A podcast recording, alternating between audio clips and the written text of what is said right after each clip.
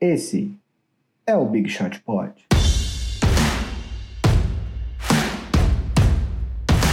Olá, povo do basquete! Como vocês já devem ter percebido, eu não sou MM Isidoro, muito menos Vavo Mantovani, mas eu sou o quê? Eu sou o único membro deste podcast que se importa com vocês, que faz questão de gravar toda semana e hoje começarei o programa, estarei durante todo o programa, na verdade, uh, voando solo. Apenas eu estarei aqui falando com vocês. Uh, Vavo, nesse momento, deve estar em algum lugar das Serras Gaúchas, uh, curtindo uh, algum quitute da gastronomia local. E o Marcel, ele não pôde gravar hoje por outros compromissos do Ampere, então ele não conseguiu gravar hoje, mas eu estarei aqui uh, com vocês falando sobre NBA, falando de basquete, porque é uma das coisas que eu mais gosto de fazer, um dos pontos altos da minha semana. Uh, então, antes da gente começar, sem maiores delongas, eu vou fazer aquele serviço básico. Uh, se você uh, ainda não segue a gente nas redes sociais, por favor, BigShotPod, tanto no Twitter quanto no Instagram. Uh, se você quiser mandar perguntas para a gente, você pode usar tanto uma das duas redes, quanto o e-mail bigshotpod.ampere.audio. nós estamos em todas as plataformas de podcast, no Spotify, no Castbox, no Deezer e no iTunes. E se você escuta a gente no iTunes, por favor, deixe aquela avaliação com cinco estrelas, porque isso ajuda a divulgar o nosso trabalho, é muito bom para a gente. Então, eu já peço que vocês deixem aquela avaliação legal para a gente. Uh, e se você puder também, claro, indique o podcast para os seus amigos. Uma das coisas mais importantes para que um podcast dê certo é o famoso boca a boca. Então, por favor, uh, indiquem a gente para os amigos de vocês. As nossas redes sociais, eu, como vocês devem saber, eu sou Gui Underline Pinheiro em qualquer rede social. Uh, o Marcel é arroba mmzidoro também em qualquer rede social. O Vavo é arroba Vavo no Instagram e arroba Vavo Fresno no Twitter. Uh, e vamos então partindo para os destaques iniciais. Uh, o meu destaque inicial é um destaque que pessoalmente para mim é um pouco triste, mas que merece ser, ser destacado, que é o título do Botafogo na Liga Sul-Americana. Uh, o Botafogo que foi campeão ao vencer justamente o meu Corinthians no Parque São Jorge. O, o Corinthians ganhou o primeiro jogo no Rio de Janeiro, veio com a vantagem de 1 a 0 para os dois jogos em São Paulo e acabou perdendo os dois jogos para o Botafogo no Parque São Jorge.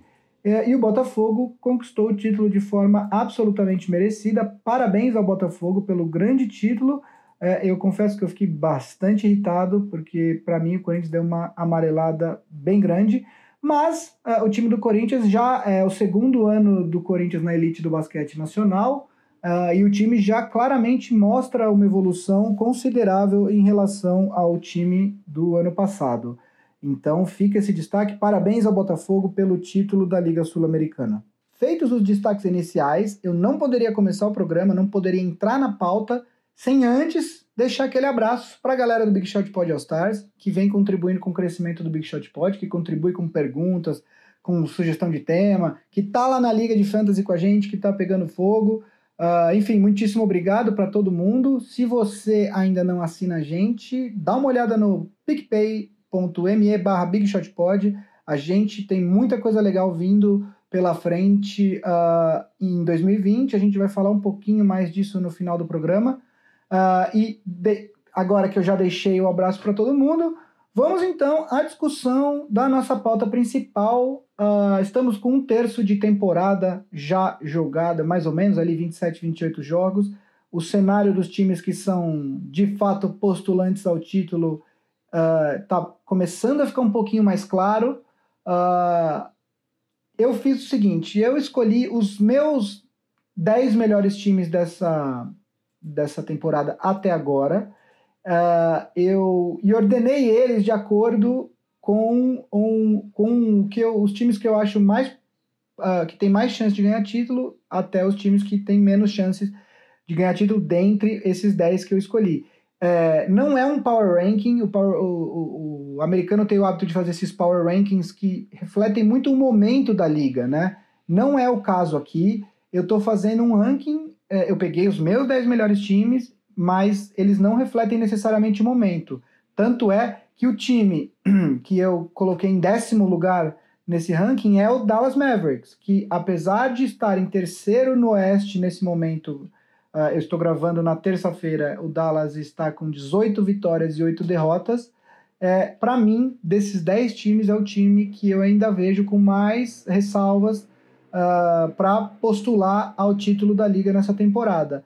Uh, o Luka Doncic, como vocês devem saber, se machucou domingo numa lesão que pareceu bastante uh, feia uh, na hora, mas que depois não se confirmou. Deve ficar uns dias afastado, ainda não se sabe exatamente quanto tempo, mas que vem fazendo uma temporada absolutamente brilhante. Ele tem apenas 20 anos e já é um dos candidatos aí, tá, tá na discussão do prêmio de MVP da temporada, né? O Dallas que uh, deu uma, uma, de certa forma, uma demonstração de força ontem ao bater o Milwaukee Bucks, que vinha numa sequência aí de 18 vitórias.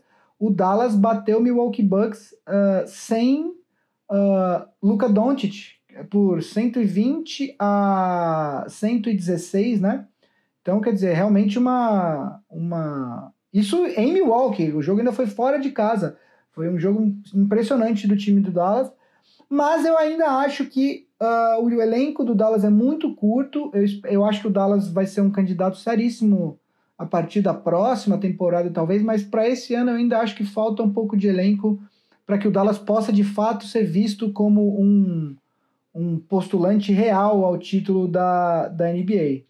Uh, ah, em nono lugar, eu coloquei um time que, uh, em condições normais, seria o estaria bem mais alto nessa, nessa lista, que é o atual campeão, o Toronto Raptors, né? o Toronto que também tem um recorde de 18 vitórias e 8 derrotas no momento, o que, considerando que eles perderam dois titulares do time que foi campeão na temporada passada, Kawhi Leonard e Danny Green, é um fato bastante surpreendente. O, o elenco do, do Toronto, o Nick Nurse vem se mostrando um excelente desenvolvedor de talentos. É, esse nessa temporada, além do Siakam ter dado mais um salto de qualidade na carreira, uh, o Fred VanVleet está jogando muito melhor, o Norman Powell está jogando muito melhor, o Rondé Hollis Jefferson, que era um cara que tinha sido dado como acabado para a liga, apesar de não ser tão velho, tá jogando e contribuindo, tá lá com seus 20 minutos por jogo, entre 8 e 9 pontos, se eu não me engano. Quer dizer, o Terence Davis é um cara que veio do nada e também está contribuindo para esse time. Então, assim, o trabalho do Nick Nurse, uh, inclusive, vem credenciando para que ele esteja na discussão de melhor técnico da temporada. Né? Então, é, o Toronto certamente é, é, com o Siakam jogando nesse nível, vai fazer muito barulho nos playoffs. E numa conferência leste que depois do Milwaukee Bucks você não tem um time claramente é, superior aos outros, se uh, as coisas uh, acontecerem de forma. Uh, se, se, se, tiver um lancezinho de sorte, o Toronto pode sim chegar numa final de conferência, e aí quer dizer, qualquer time ah, pode estar tá uma lesão aí de, de, uma lesão obviamente para o Yannis, né? Porque eu acho que se, é, se o Yannis estiver em quadra, dificilmente o Toronto bate o Milwaukee de novo numa série de playoffs nessa temporada. Mas o meu ponto é que estando nos playoffs, se as coisas derem certo para um time, ele pode chegar na final da NBA pelo leste. Então o Toronto vem fazendo uma temporada absolutamente surpreendente uh, e é o meu nono time desse, desse ranking. Depois do Toronto Raptors, em oitavo lugar nesse meu ranking, está o Miami Heat, de Jimmy Butler, Bam Adebayo e companhia. Uh, eu confesso que eu fiquei bastante em dúvida entre o oitavo e o sétimo, não sabia exatamente a ordem é, que, que eu ia colocar os dois. Eu coloquei em sétimo lugar está o Denver Nuggets. Eu vou falar um pouco desses times de forma coletiva, porque eu realmente fiquei bastante na dúvida é, em quem colocar. É, eu acho o elenco do, do Denver Nuggets um pouco mais completo do que o elenco do Miami Heat. Eu acho ele um pouco mais. Uh, a palavra que me vem na cabeça é profundo, deep, né? Que é o que o americano usa. Eu acho que você pega o elenco do Denver Nuggets, você vai olhando o nono, décimo jogador, e ainda assim você tem muitos jogadores é, interessantes nesse time. O elenco do Miami também é um elenco com bastante opção, acho que um pouquinho menos do que o, o, o Denver, mas ainda assim também bastante completo. A, a questão para mim é que eu acho que falta para o Miami ainda um pouco de experiência nos playoffs, porque esse time, é, o Jimmy Butler tem experiência em playoffs, mas basicamente o restante do, do elenco não tem. O, o Dragic até tem, mas o Dragic é, ele vem do banco nesse time. É, eu acho que nessa hora, é, o, o, querendo ou não, o Denver Nuggets foi para os playoffs ano passado, jogou uh, duas séries de sete jogos, acho que já é um time um pouco mais calejado. Acho que tem a questão, sim, da forma física do Jokic, porque o Jokic ele chegou muito fora de forma para essa temporada, é até um pouco. Uh, achei até um pouco irresponsável dele. E o que me deixa mais é, surpreso é que ele jogou o Mundial, né? É, em tese, não é que ele ficou de férias comendo, quer dizer, que ele comeu bastante, deu para ver, mas não é que ele ficou só deitado durante a off-season, né? Ele jogou o Mundial, ele não deveria chegar tão fora de forma é, como ele chegou para essa temporada. Uh, além disso, uh, mas você tem também o, o, o Jamal Murray, que está tendo uma temporada interessante. O Will Barton está jogando um absurdo na defesa nessa temporada. Uh, o Millsap, que apesar da idade, continua sendo um jogador bastante regular. A adição do Jeremy Grant também tem ajudado muito. E eu acho que ainda tem ali um, um um coelho na manga, que pode ser um coelho na manga, que é o Michael Porter Jr., que por enquanto está jogando pouco, mas uh, começaram alguns rumores de, de troca já na liga e dizem que quem falou com o Denver, é, escutou do Denver que ele está absolutamente fora do baralho, não, uh, o Denver não vai trocar o Michael Porter Jr., é um jogador que o Denver aposta muito, então uh, o elenco do Denver é bastante sólido, né? Já o Miami, eu acho que Uh, você tem, além do Jimmy Butler, você tem algumas peças interessantíssimas, como o Ben Adebayo, que está jogando um absurdo, a gente vai falar mais dele uh, na segunda parte do programa. Uh, o Kendrick Nunn começou muito forte, já deu uma caída, o Dragic está vindo muito bem do banco, o Tyler Hero é um cara que está se revelando um excelente rookie, ele está mais de 14 pontos por jogo, arremessa muito bem de três. Justice Winslow está jogando bem, apesar de ter perdido alguns jogos por lesão e ter vindo do banco alguns outros. Uh, Duncan Robinson também é, jogando bem. O, o, o, Miami atualmente tem sete jogadores entregando mais de 10 pontos por jogo de média. Então você vê é, que é bastante é, distribuída a pontuação. O Jimmy Butler é o cestinho do time com 21,2 pontos, isso é até abaixo das médias que ele mesmo costuma ter. Né? Então o Miami, eu acho que é um time que pode sim ser bastante perigoso nos playoffs, porém, eu acho que essa falta de experiência pode pesar um pouco quando os playoffs começarem. É, lembrando que o Miami é um dos, dos times que tem uh, bons contratos para realizar alguma troca eventualmente. É, ainda não vejo nenhuma discussão é, de troca é, nesse momento com relação ao Miami, mas o Miami é um time para se ficar de olho é, nessa quando o mercado começar a esquentar. Uh, bom, então, em sétimo lugar, o Denver Nuggets, em oitavo lugar, o Miami Heat. Em sexto lugar, um time que uh, a gente achava que ia ser bom, eu só não achava que ele fosse ser bom uh, desse jeito após a perda de dois dos seus principais jogadores. Eu estou falando do Boston Celtics, que perdeu nessa offseason tanto o Al Horford, que foi para o Philadelphia, eh, quanto o Kyrie Irving, que foi para o Brooklyn. Uh, o Celtics nesse momento está em está com 17 vitórias e 7 derrotas, em terceiro na Conferência Leste. Uh, é um time que, obviamente, a gente esperava que fosse os playoffs, mas a gente, é, eu pelo menos, achava que eles iam, ter, iam sentir bem mais a perda desses jogadores. Uh, o que tem dado certo é que o Gordon Hayward uh, voltou no começo da temporada muito próximo do que ele era no Utah. Ele, ele não foi esse jogador na temporada passada. Agora sim parece que ele está chegando nesse lugar. Ele se machucou de novo, ele quebrou a mão, mas já voltou, está jogando muito bem. Uh, Jason Tatum e Jalen Brown vêm jogando muito bem. A gente tem que destacar que eu acho que o, o que esperavam deles na temporada passada e de certa forma não aconteceu, eles até deram uma regredida, eu acredito. É, essa temporada eles de fato estão apresentando esse salto. O Tatum está com mais de 20 pontos por jogo, o, Jalen Brown está com quase isso. O Jalen Brown jogando muito bem na defesa, ambos, inclusive, candidatos ao All-Star Game. A gente vai falar disso mais para frente no programa. É, e além disso, a presença do Kemba Walker, que apesar de ser um armador que também é, tem como foco primário uh, pontuar, ele caiu como uma luva nesse time, ele é o atual cestinha. É, eu acho que a questão, principalmente, não é só do jogo, porque talento por talento, eu até acho que ele é um pouco pior que o Kyrie Irving, porém tem a questão do clima, né? É impressionante que como o clima do Boston melhorou com a saída do Kyrie Irving. Uh, o Boston, você vê o time jogar e, e, e parece uh, parece que não tem mais aquela nuvem negra em cima da franquia, né?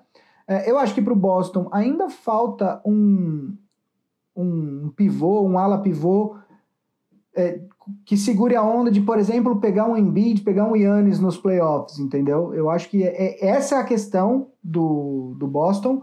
Uh, o problema é que para que o Boston consiga adquirir um cara desse é, para ser titular, possivelmente o outro time vai, vai, vai pedir um jogador como por exemplo, o Marcus Smart, que, é, enfim, é uma das, das é um dos jogadores que é a alma do time, né? Ele na defesa, ele é, ele é o cara que dá o tom na defesa.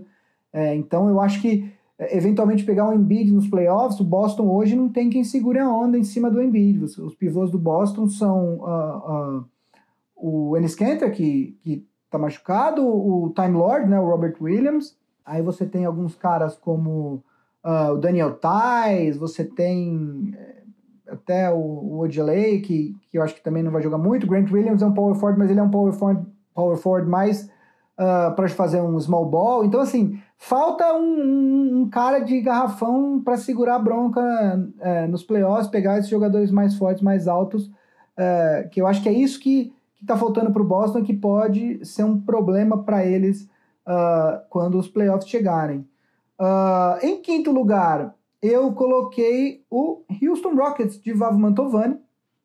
Eu acho que o Houston é um time perigosíssimo, a gente não pode jamais descartar o, o Houston, porém, eu acho que o Houston é um time que está pior do que na temporada passada. Eu acho que. É, eu estava escutando um, um, o Zach Lowe, da ESPN, ele fez uma matéria a respeito dessas marcações duplas que o Harden vem sofrendo pela quadra inteira, né? É, que isso de fato não é comum, que isso, isso é raríssimo de ver na, na liga, raríssimo mesmo, né? Só que ele, uma das coisas que ele levanta nessa matéria é que é, isso pode estar acontecendo agora, isso não aconteceu antes, justamente por conta da presença do Westbrook. Por quê? Quando você tinha o Chris Paul, que é um bom chutador de três pontos, você pensa, é, você tem, uh, você tinha o Harden conduzindo a bola, atravessando a quadra com a bola na mão, e aí você tinha Chris Paul, que é um bom chutador de três, Eric Gordon, bom chutador de três, PJ Tucker, bom chutador de três, e uh, você poderia ter o Capela, uh, ou de repente um outro jogador, um outro chutador, se o time estivesse jogando um small ball, por exemplo. O ponto é, você tinha três jogadores que, que com certeza tinham que ser marcados na linha dos três, você não pode deixar esses caras sozinhos, né? E, e um pivô ou de repente um quarto chutador. Isso é, permitia que o Harden conduzisse a bola com mais calma e, e, não deixava que o time fizesse marcação dupla nele, porque o Harden é, ele é um excelente passador e ele ia achar o homem livre para fazer o passe e aí esse cara teria um, um, um arremesso sem marcação de três pontos. Com a presença do Westbrook, o que acontece é que se você tiver Capela e Westbrook, você tem só outros dois jogadores que são bons chutadores de três pontos, que aí o Gordon tá machucado, mas aí você tem, sei lá, o Daniel House e o PJ Tucker. Nesse caso, os times preferem correr o risco de deixar três jogadores para dar conta de, dos outros quatro atletas e ter dois em cima do Harden para forçar ele a passar, do que fazer uma marcação individual no Harden, entendeu? Então faz sentido em alguns momentos do jogo que você tem essa marcação dupla no, no, no Harden.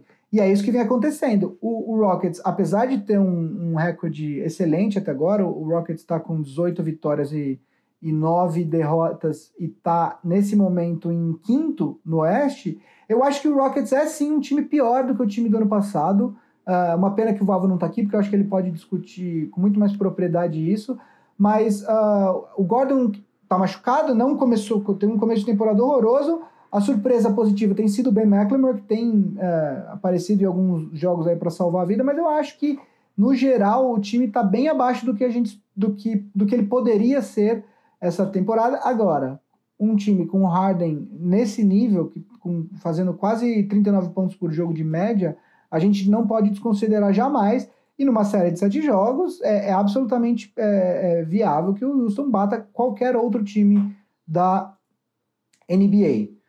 Uh, ah, andando aqui, o meu quarto time nesse ranking, eu acho que essa altura do campeonato vocês já sabem quais são.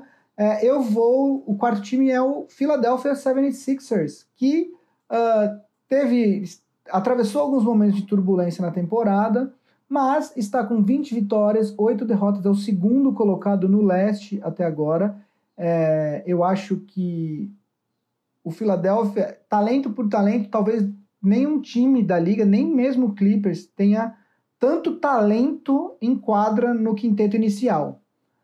Porém, a, questão do, do Sixers é o encaixe do time. Né? Eu acho que claramente existem algumas peças ali que uh, que estão tendo um problema de adaptação. Eu acho que o, o Al Horford, por exemplo, está sendo uh, menos usado do que ele deveria. Ele até tem média de 30 minutos, mas ele uh, está sendo menos usado do que ele poderia ser. Eu acho que essa altura do campeonato está bastante evidente que o Ben Simmons e o Joel Embiid não são uh, o melhor encaixe do mundo um para o outro, né? Uh, eu acho que eventualmente o, o, Philadelphia poderia considerar uma troca, muito possivelmente do Ben Simmons, e aí teria que ver o que viria de volta, mas eu acho que tem alguma coisa ali que não encaixa. É, o Joel Embiid ele tem um problema sério de regularidade, né? Ele, ele tem jogos que ele simplesmente uma máquina que ele domina o jogo inteiro, porém outros uh, teve um jogo, acho que contra o Toronto Raptors que ele fez zero pontos, quer dizer, um jogador do nível do Embiid não pode, não pode ter um jogo com zero pontos, ele não pode ter um jogo com menos de 15 pontos. Né? O Embiid é o cara que é, é, o, é o dono do time, eu acho que ele é o cara que, que, que tem que aparecer quando o time precisar dele, né? Uh, além disso, o, o, Sixers tem um problema também de, de arremessos de três pontos, né? Eu acho que o time, com a saída do J.J. Redick, é, com a saída do Jimmy Butler, uh, os arremessos de três pontos é, deixaram de, de, Era uma parte importante do time dos Sixers, é, apesar deles não estarem chutando tão mal, eles estão acho que agora com 36% no chute de, três pontos, eu acho que ainda assim falta um chutador uh, matador pro, pro Sixers. A, a notícia boa é que o Matisse Tybalt, que é um rookie que veio da Universidade de Washington, é simplesmente um animal na defesa e ele era um cara que, que, que, que chutava muito mal de três na faculdade e que nessa temporada tá chutando 46%, ou seja, é basicamente o protótipo do, do 3D, né? Quer dizer, é um cara que defende muito e que mata as bolas de três que ele tiver a oportunidade. 46,7 é muito, muito bom. É, não é tanto volume, ele tem 2,2 chutes de três por partida, em média, mas é, um, é uma, uma tendência importante se ele continuar, se ele mantiver esse, esses números. Né? Ele vai ser um jogador excelente para os Sixers uh, por muitos anos. Uh, bom, em terceiro e segundo e primeiro lugar, vocês sabem quais, qual, quais os times que eu deixei. É, a ordem que eu coloquei esses times, ela reflete absolutamente o momento. Eu acho que esses times são igualmente candidatos ao título. Hoje eu não consigo colocar um time acima do, dos outros dois. É, e aí, como a ideia era os times que eram mais candidatos ao título, e aí eu não consigo dizer qual desses é mais candidato, eu aí eu usei sim o critério do momento para montar esse, esse, essa ordem dos três primeiros. Então, em terceiro lugar, eu coloquei o Los Angeles Clippers, em segundo lugar, o Milwaukee Bucks, e em primeiro lugar, muito a contragosto, porque vocês sabem que eu sou bastante crítico do Lakers, eu coloquei o Los Angeles Lakers. Uh, por que, que eu coloquei essa ordem? Bom, vamos lá. Uh, primeiro, eu acho que a gente não pode ignorar os, o, os recordes dos times, né? Uh, o Lakers hoje tem o melhor recorde da liga, com 24 vitórias e 3 derrotas. Até ontem estava empatado com o Milwaukee Bucks, até a derrota do Milwaukee Bucks para o Dallas. O Milwaukee tem 24 e 4. E o Clippers tem 20 vitórias e 8 derrotas, está em segundo na Conferência Oeste nesse momento. É, O Clippers, todo mundo sabe que tá rolando load management do Kawhi, etc e tal. Porém, o Clippers também teve outros problemas de lesão. Teve alguns jogos atrás, estava sem Kawhi, estava sem Lou Williams, estava sem uh, Mo Harkless, estava sem quatro jogadores. Enfim, o Clippers vem sofrendo com as lesões. É, eu ainda acho que o Kawhi tem alguma coisa errada. Ele, ele, em alguns momentos, ele parece que ele tem muita dificuldade de se locomover mesmo, né? Uh, ele ainda tem toda a força física, mas a agilidade eu acho que está que, que tá comprometida. É, eu não estou falando que é um problema que não, não tem solução, mas eu estou falando que nesse momento, quando eu vejo o Clippers jogando, eu sinto essa dificuldade em alguns momentos do Kawhi em se, em, em se mexer mais rápido, né?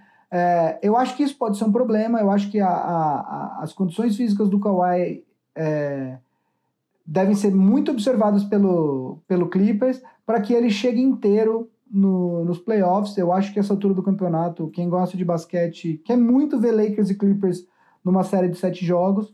E eu acho que só vai acontecer se. E aí a gente vai falar do Lakers também, mas aí estamos apenas por uma questão aí de.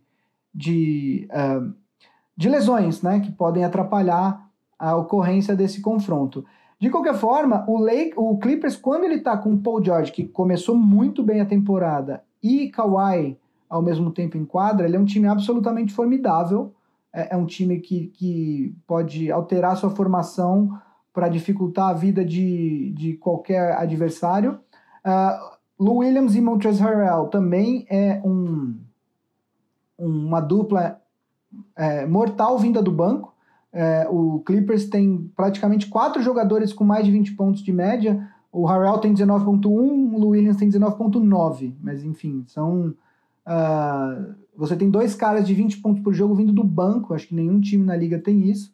E é um time, sim, que uh, continua sendo o meu favorito para o título. Eu acho que a gente também não pode é, é, ignorar a, a, o elenco do Clippers é, eu, nesse momento, estou colocando o Lakers porque o Lakers realmente está no momento iluminado e eu acho que se os playoffs começassem hoje, eu acho que o Lakers sim seria o meu favorito. Porém, olhando no longo prazo, eu acho que o Clippers tem mais elenco e aí sim eu colocaria o Clippers como favorito.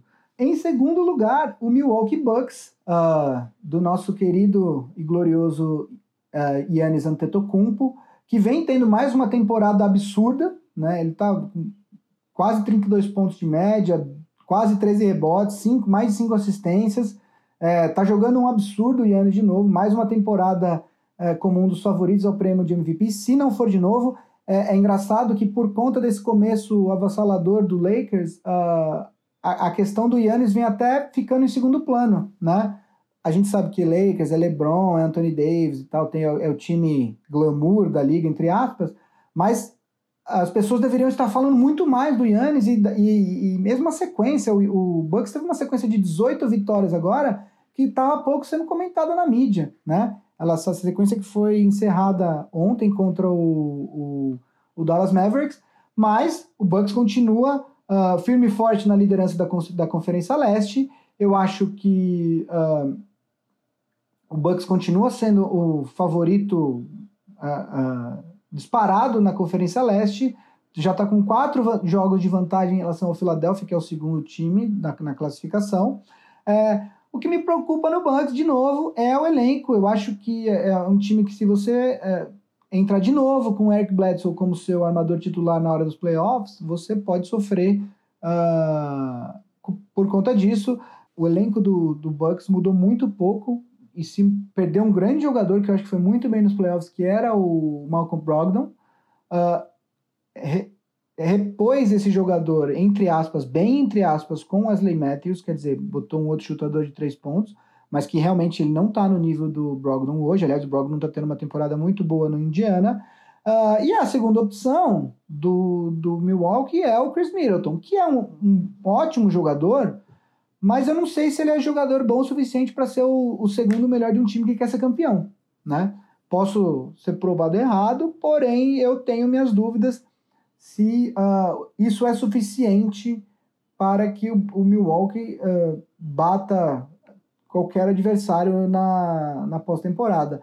Uh, o Yannis sozinho, ele, ele só ele já é muita coisa, e é óbvio que ele tem muita chance de carregar o time até umas finais, mas é, numa eventual final, você pensando aí que ele vai pegar ou um hoje, né, ou um Lakers, ou um Clippers, ou um, um Houston Rockets, eu acho que é pouco, eu acho que falta. Até o, o, o coadjuvante do Luca Doncic no Dallas, que seria o, o Kristaps Porzingis, eu acho que é um coadjuvante melhor do que o Middleton a longo prazo.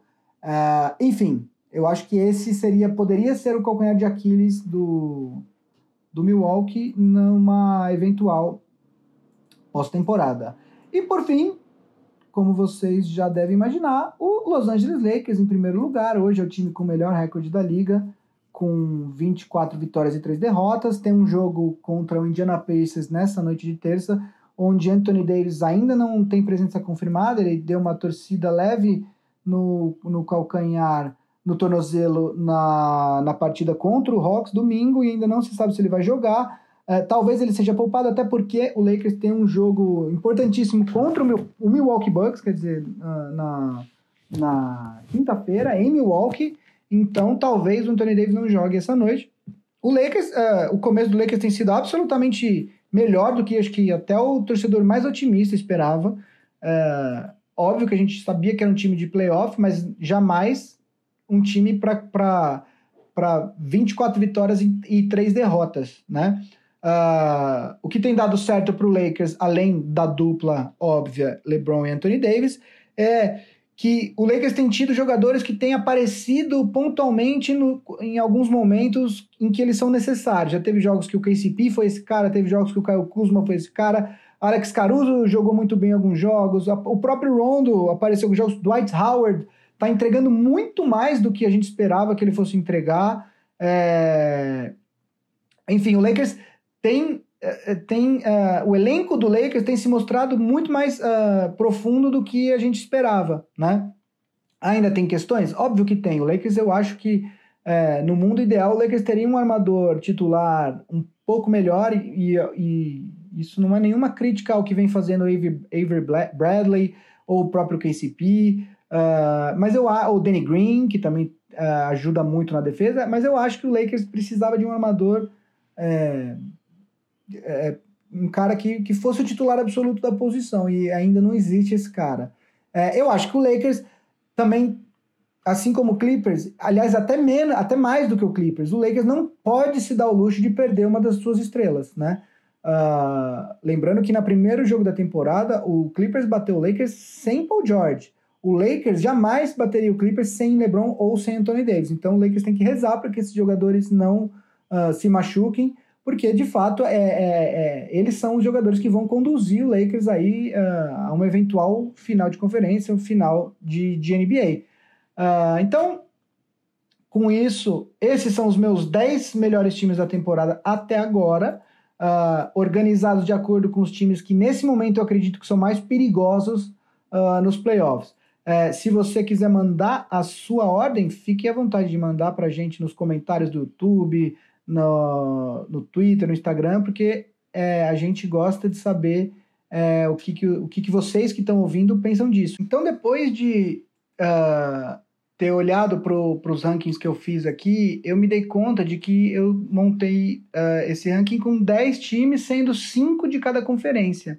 Uh, existe, existe, aliás, não é nem um boato, existe a crença na liga de que o Oeste é muito mais forte do que o Leste e, na verdade, nessa temporada, talvez isso esteja começando a mudar, né? É, além da gente ter cinco times do leste e cinco times do oeste nesse ranking que eu fiz com dos melhores times da NBA, é, o fato é que nessa temporada o leste está ganhando mais jogos do oeste do que uh, vice-versa.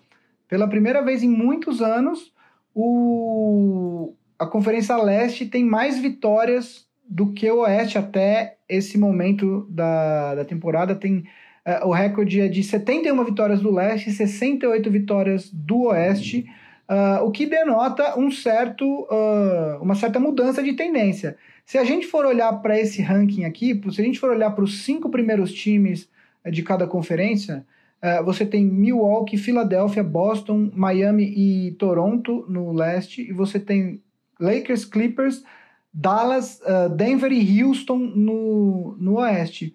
É, eu realmente não vejo um domínio absurdo desses cinco times do Oeste em cima dos times do Leste. Eu acho que você tem talvez estrelas maiores nesse, nesses cinco times do Oeste, mas não necessariamente uma dominância de times, né? Se você for olhar o sexto time, no Oeste você tem o Utah Jazz e no Leste você tem o Indiana Pacers, que eu também acredito que são forças mais ou menos equivalentes. O Indiana tem até um recorde melhor do que o do, o do, o do Utah. E em sétimo e oitavo no Oeste, pela primeira vez você tem dois times com recordes abaixo de 50%, coisa que não acontecia há muito tempo. Para vocês terem uma ideia, o Clippers, o ano passado, entrou nos playoffs em oitavo lugar com um recorde de 48 vitórias e 34 derrotas. Uh, dessa vez você tem Sacramento e Oklahoma com 12 vitórias e 14 derrotas, os dois. É, então, eu acho que essa tendência finalmente talvez esteja uh, é, se corrigindo e a gente tenha novamente um balanço entre as duas uh, conferências. E para terminar, uma última pergunta: uh, se a gente tivesse que tirar um time desses, se eu tivesse que tirar um time desses rankings aqui, qual o outro time que eu colocaria?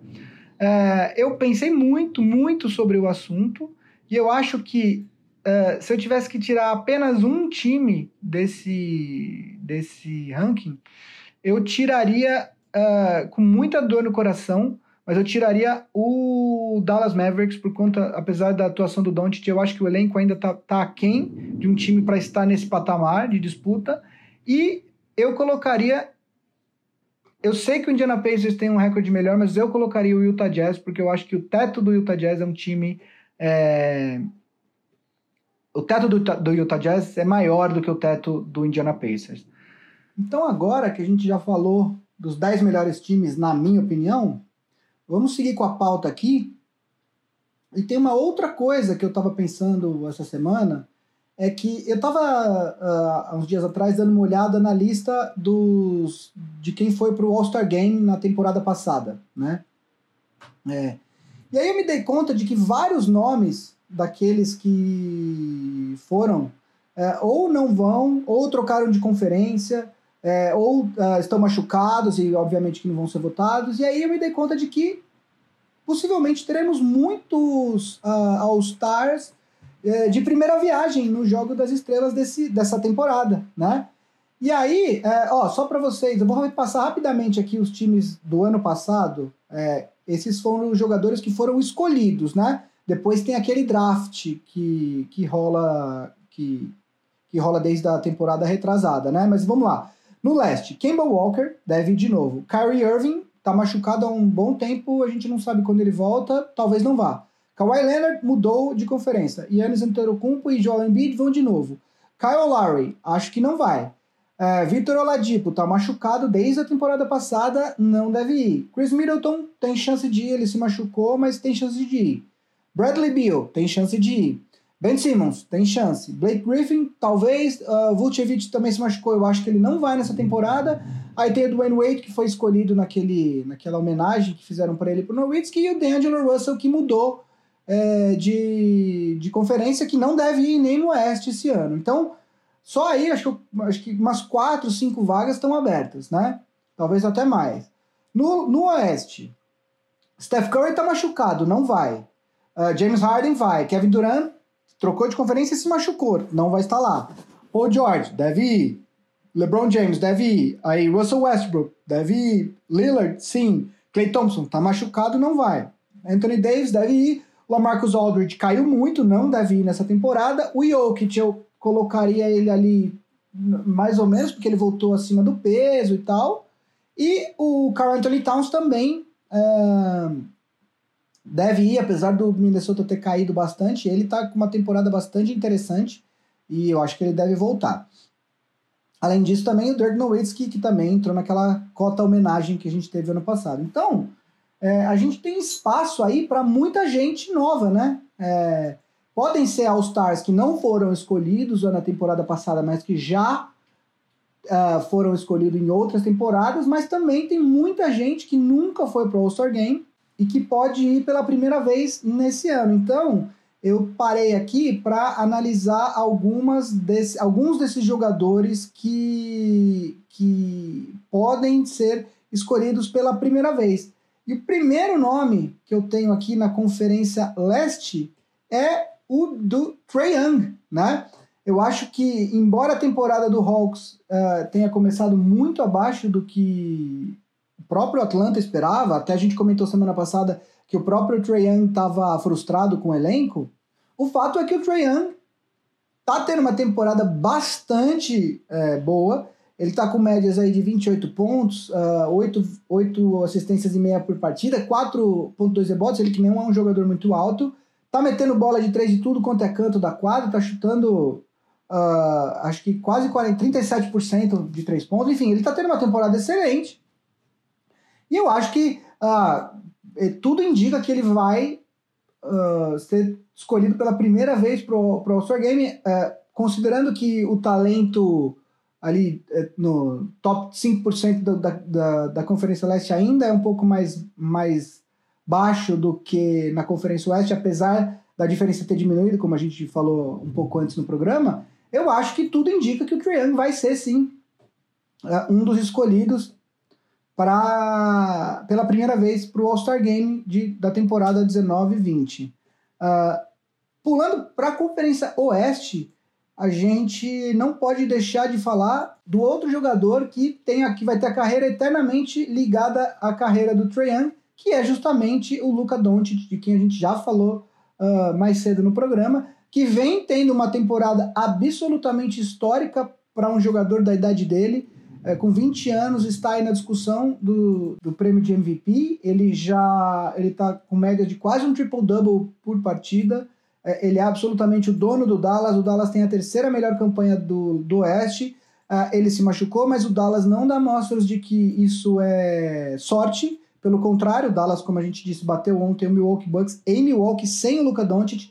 Então, Uh, acho que a gente já pode cravar aí que o Luca Doncic vai sim ser escolhido pela primeira vez para o All-Star Game e deve fazer parte uh, dos selecionados da Conferência Oeste. Voltando para a Conferência Leste, outro jogador que deu um salto absurdo e que a gente também falou aqui é o Pascal Siakam, né? Pascal Siakam, que com a saída do, do Kawhi Leonard do Toronto Raptors, assumiu essa posição de estrela do time, está jogando ainda melhor, com médias ainda melhores que as médias dele na carreira. Ele está com 25 pontos por jogo, uh, 8, mais de 8 rebotes, uh, quase 4 assistências. Quer dizer, ele tem sido realmente a estrela do Toronto nesse começo, de certa forma, surpreendente do time, né? Com, como eu disse, 18 vitórias e 8 derrotas. E tudo indica que ele também será o primeiro escolhido, será escolhido pela primeira vez, digo, uh, para um All-Star Game Principalmente porque, como eu disse, na Conferência Leste, mais do que no Oeste, abriram muitas vagas, né?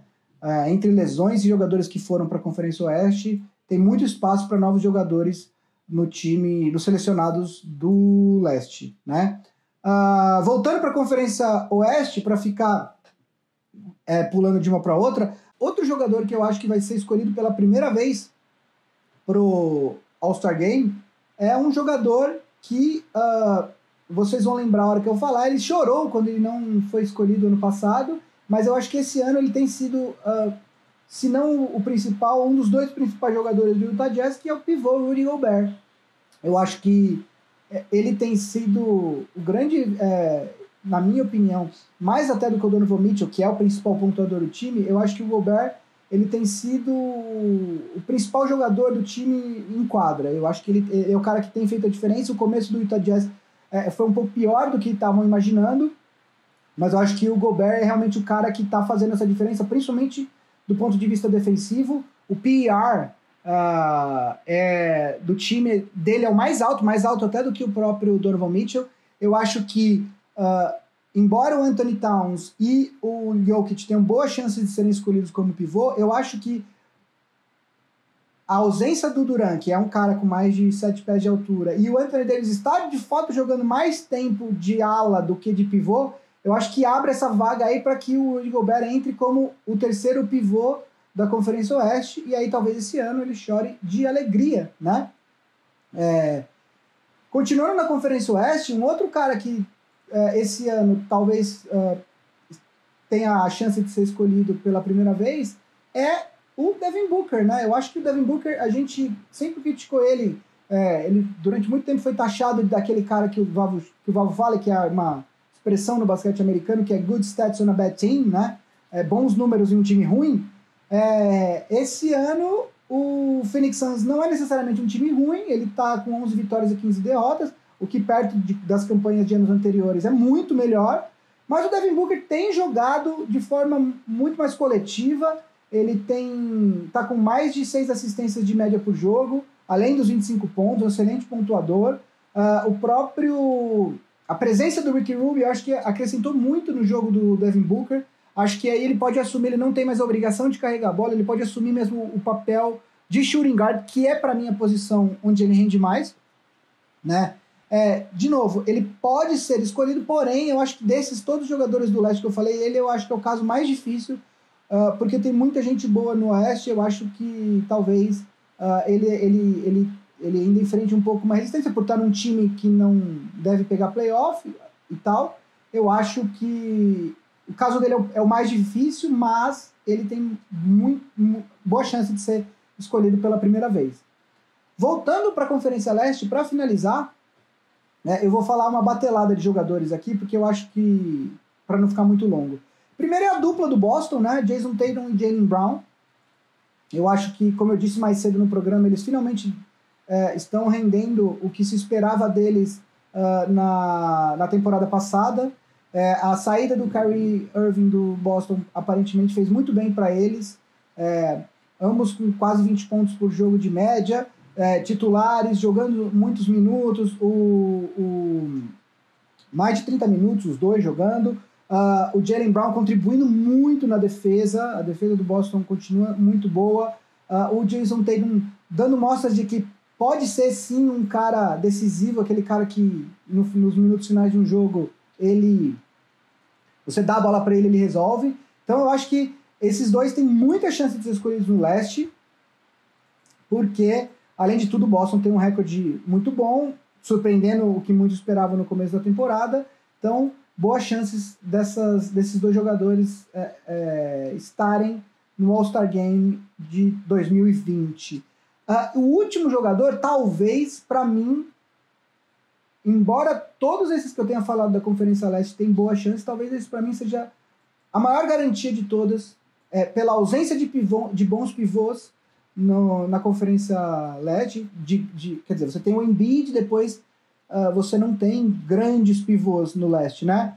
E não só por isso, mas também pela temporada absolutamente surpreendente e monstruosa que ele vem tendo até agora, que é o Ban Adebayo, do Miami Heat, né? O Ban Adebayo é uma das maiores surpresas da temporada, eu acho. É, eu não achava ele um jogador ruim, mas eu não achava que ele era esse tipo de jogador, né? Ele tem... Uh, ele tá com média de 15 pontos, 10 rebotes, 5 assistências quase por jogo, mais de 10, com quase 11 rebotes. É, ele tem jogado muito, muito, assim. Ele é, realmente é o cara que desafoga uh, o time do Miami Heat. Dentro do garrafão, ele é um pivô um pouco, uh, uh, um pouco menor para os padrões NBA. Ele tem apenas 6 pés e 9 polegadas de altura, né? Mas tem sido, acho que a revelação desse time. Eu esperava que o, próprio Justice Winslow fosse ser o cara que fosse dar esse salto. Uh, se esperava uh, bastante do Tyler Hero pela, pelo que ele fez na Summer League e na, na pré-temporada, mas realmente o Banha Debye é o cara que, que, de todos esses jogadores que estão surpreendendo no Miami, põe aí o Kendrick Nunn junto, o Banha Debye é o cara que, para mim, é, talvez seja o mais garantido, porque depois do Embiid não existe um grande pivô na Conferência Leste. Né? Então, eu acho que ele é um cara que também a gente, quase certeza que a gente vai ver ele no All-Star Game da, de, da temporada 2019-2020. Uh, se você tem algum outro jogador que você acha, manda pra gente nas redes sociais, manda pra gente no nosso e-mail que a gente quer ouvir. É, a gente vai falar deles, pode trazer, se a gente tiver esquecido de algum, a gente traz esses nomes no próximo programa, tá? E aí, para a gente dar sequência, então, aqui ao, ao programa, entrando já mais para o final, vamos para a pergunta do, uh, do Primeira Fila, né? a gente tem mais uma pergunta aqui, novamente do Iago. O Iago é o nosso principal uh, questionador no grupo. Ele tem uma pergunta específica para mim e uma específica para o Vavo. Uh, ele pergunta para mim: se o Lakers pudesse conseguir uma boa troca, quem poderia vir? Ele cita o nome do Covington, do Robert Covington, do Minnesota, que é um dos caras que talvez seja vai ser mais perseguido aí pelos times se o Minnesota realmente começar a se distanciar das vagas de playoff. É, eu, acho que, eu acho que o Lakers é, ele tem um, um problema que é o Lakers não tem basicamente escolhas para trocar de draft, só de segundo round, que, que dependendo do jogador não vale muito. E o elenco do Lakers é meio que esse aí, né? Não tem, é, não tem muita coisa que o Lakers possa fazer dentro do cap. É, eu acho que a principal peça de troca que o Lakers teria hoje seria, é, por conta de tudo, por conta do que ele traz para o jogo, por conta do salário dele, seria o Kyle Kuzma. Só que o salário do Kuzma é baixo, e para você trazer um cara, você teria que colocar mais alguma coisa nessa troca para ter aquela contrabalanceada de salários que a liga exige, né? É, o Covington, ele é um cara que joga de ala pivô. Eu acho que essa é a posição que o que o, que o Lakers mais essa posição de forward, seja 3 ou seja 4, é a posição que o Lakers mais tem jogador. Porque além do LeBron e do Anthony Davis, você tem. Uh, o, o, o Danny Green pode jogar de, de 3, uh, ah, o Kuzma joga nas duas. Uh, essa é a posição, talvez, que o Lakers mais tenha é, é, gente para rodar, né? E além de tudo, o LeBron e o Anthony Davis jogam muitos minutos nessas posições, né? A, não ser que o Davis jogue de pivô eventualmente alguns minutos, e isso muitas, muitas pessoas acreditam que essa seja a receita do, do Lakers uh, numa eventual série de playoff, é jogar na reta final dos jogos com o Anthony Davis de pivô. Dito isso, o Covington seria um excelente nome, mas eu acho que o Lakers está mais no mercado em busca de alguém para ajudar na armação, um armador mesmo. É, um nome que eu vi uh, citarem é, em algum podcast que eu escutei é o do Jeff Teague, que também é, é do, do, do, Minnesota, né? E aí eu não sei como é que funcionaria para contrabalancear os salários, etc e tal, mas é um, um armador que pode sim é, ajudar o Lakers. Ele tem 19 milhões de salário, é um salário até difícil de contrabalancear, mas ele tem aí quase 15 pontos por jogo, 7 assistências se o Minnesota abdicar dessa temporada, ele pode ser um cara que vai para o trade block aí, que eventualmente os times podem adquirir via troca. Então, eu acho que o cenário do Lakers para troca é meio que esse, assim. Eu acho é, o Lakers vai ficar, vai esperar até o último minuto para ver se o Igodala é, vai ser comprar, vai ser bought out, né? Vai ser se vão pagar para ele para liberar ele, se o Memphis vai, o Memphis fala que não vai fazer isso, mas eu acho que o Lakers o alvo mesmo do do Lakers é o Igodala. É, e aí, voltando num ponto que, que agora falando do Igodala me dei conta, o Robert Covington seria um excelente nome, porque é, é um jogador que você pode colocar para defender uh, numa eventual série de playoffs contra o Clippers. Ele é um cara que te dá alguns bons minutos em cima do Paul George ou do, do, do Kawhi Leonard, coisa que o Kuzma ainda não dá. O Kuzma defensivamente ainda não é esse cara, talvez nunca seja. Então, sob esse ponto de vista, faria sentido um cara como Covington. É, faz toda. A sugestão que você deu é, é excelente, Thiago. Eu acho que o Lakers, embora ele esteja jogando muito bem, acima até do que o mais otimista dos torcedores uh, esperava, eu acho que eu não vejo o Lakers sendo tão ativo no mercado de trocas não, não dos grandes nomes, talvez uma troca ali no final do elenco, ali décimo, décimo primeiro jogador, mas não desses nomes muito, muito grandes, porque o Lakers realmente. Ou o Lakers vai ter que começar a trocar os jogadores que assinam agora. O Danny Green, que tem 16 milhões de salário, uh, o Rondo, enfim, algum desses caras. Uh, eu não vejo o Lakers fazendo isso, acho que o Lakers uh, arranjou uma química boa aí, então não acho que isso vai acontecer é, não nessa temporada, talvez na próxima. Né? Acho que o Lakers vai dar uma chance para esse elenco aí, até porque os números e, o, e, o, e, o, e o que a gente vem vendo desse time é, corrobora com a, com a teoria de que esse time aí, de repente, tem o suficiente para brigar lá em cima na NBA. A pergunta pro Vavo, Iago, eu vou deixar para fazer para ele semana que vem, tá? É, quando ele tiver aqui. Então eu vou deixar para fazer para ele. Uh, bom, Então, com isso, a gente uh, encerra a primeira fila de hoje. Uh, vamos falar um pouquinho do Big Shot Pod All Stars, porque uma coisa que eu queria falar para vocês é que a partir do ano que vem a gente vai ter um conteúdo a mais para o, o, os assinantes, que é o Big Shot Drops. O que, que é o Big Shot Drops? A gente vai gravar junto com o podcast, uh, no, dia que a gente grava o podcast, a gente vai gravar um conteúdinho aí de 5 a 10 minutos, com uma, pas, com uma pauta mais fria. Uh, e aí, vocês podem sugerir, pode ser para a gente falar das finais, sei lá, de 2002, pode ser para a gente fazer uma comparação, sei lá, Larry Bird contra Magic Johnson, quem é o melhor. Enfim, vocês podem sugerir os temas, mas um conteúdinho aí de 5 a 10 minutos, eu e o Vavo batendo uma bola sobre algum assunto da NBA, que pode ser da temporada atual ou pode ser é, de outras temporadas, e a gente vai soltar para os assinantes num dia diferente do podcast. Então, é, talvez na sexta a gente solte, ou na segunda, enfim. É um conteúdo novo que a gente pensou aqui, algo que a gente quer fazer, é começar a produzir conteúdo a mais. Então a gente vai soltar o Big Shot Drops, que vai ser. Uh, a gente vai gravar no dia do podcast, mas vai sair em outro dia. Se você tem interesse em assinar o Big Shot Pod, picpay.me barra lá tem todo os, o, o jeito de vocês assinarem. É, custa apenas 15 reais, três Coca-Colas, uma para mim, uma para o Vavo, uma para o Marcel. Além do Big Shot Drops que vai começar ano que vem, tem o nosso grupo do Telegram que o pessoal é super ativo, mandando as notícias, comentando jogos, etc. A, a Liga de Fantasy para essa temporada é, já acabou, mas a gente já fechou, mas a gente vai uh, nos playoffs uh, criar aquelas ligas de, de playoffs, etc. Então quem tiver no grupo uh, quando a temporada estiver mais pro fim, vai poder participar disso. A gente já fez nossa primeira live mensal, possivelmente a gente vai fazer a nossa segunda no começo do ano, né?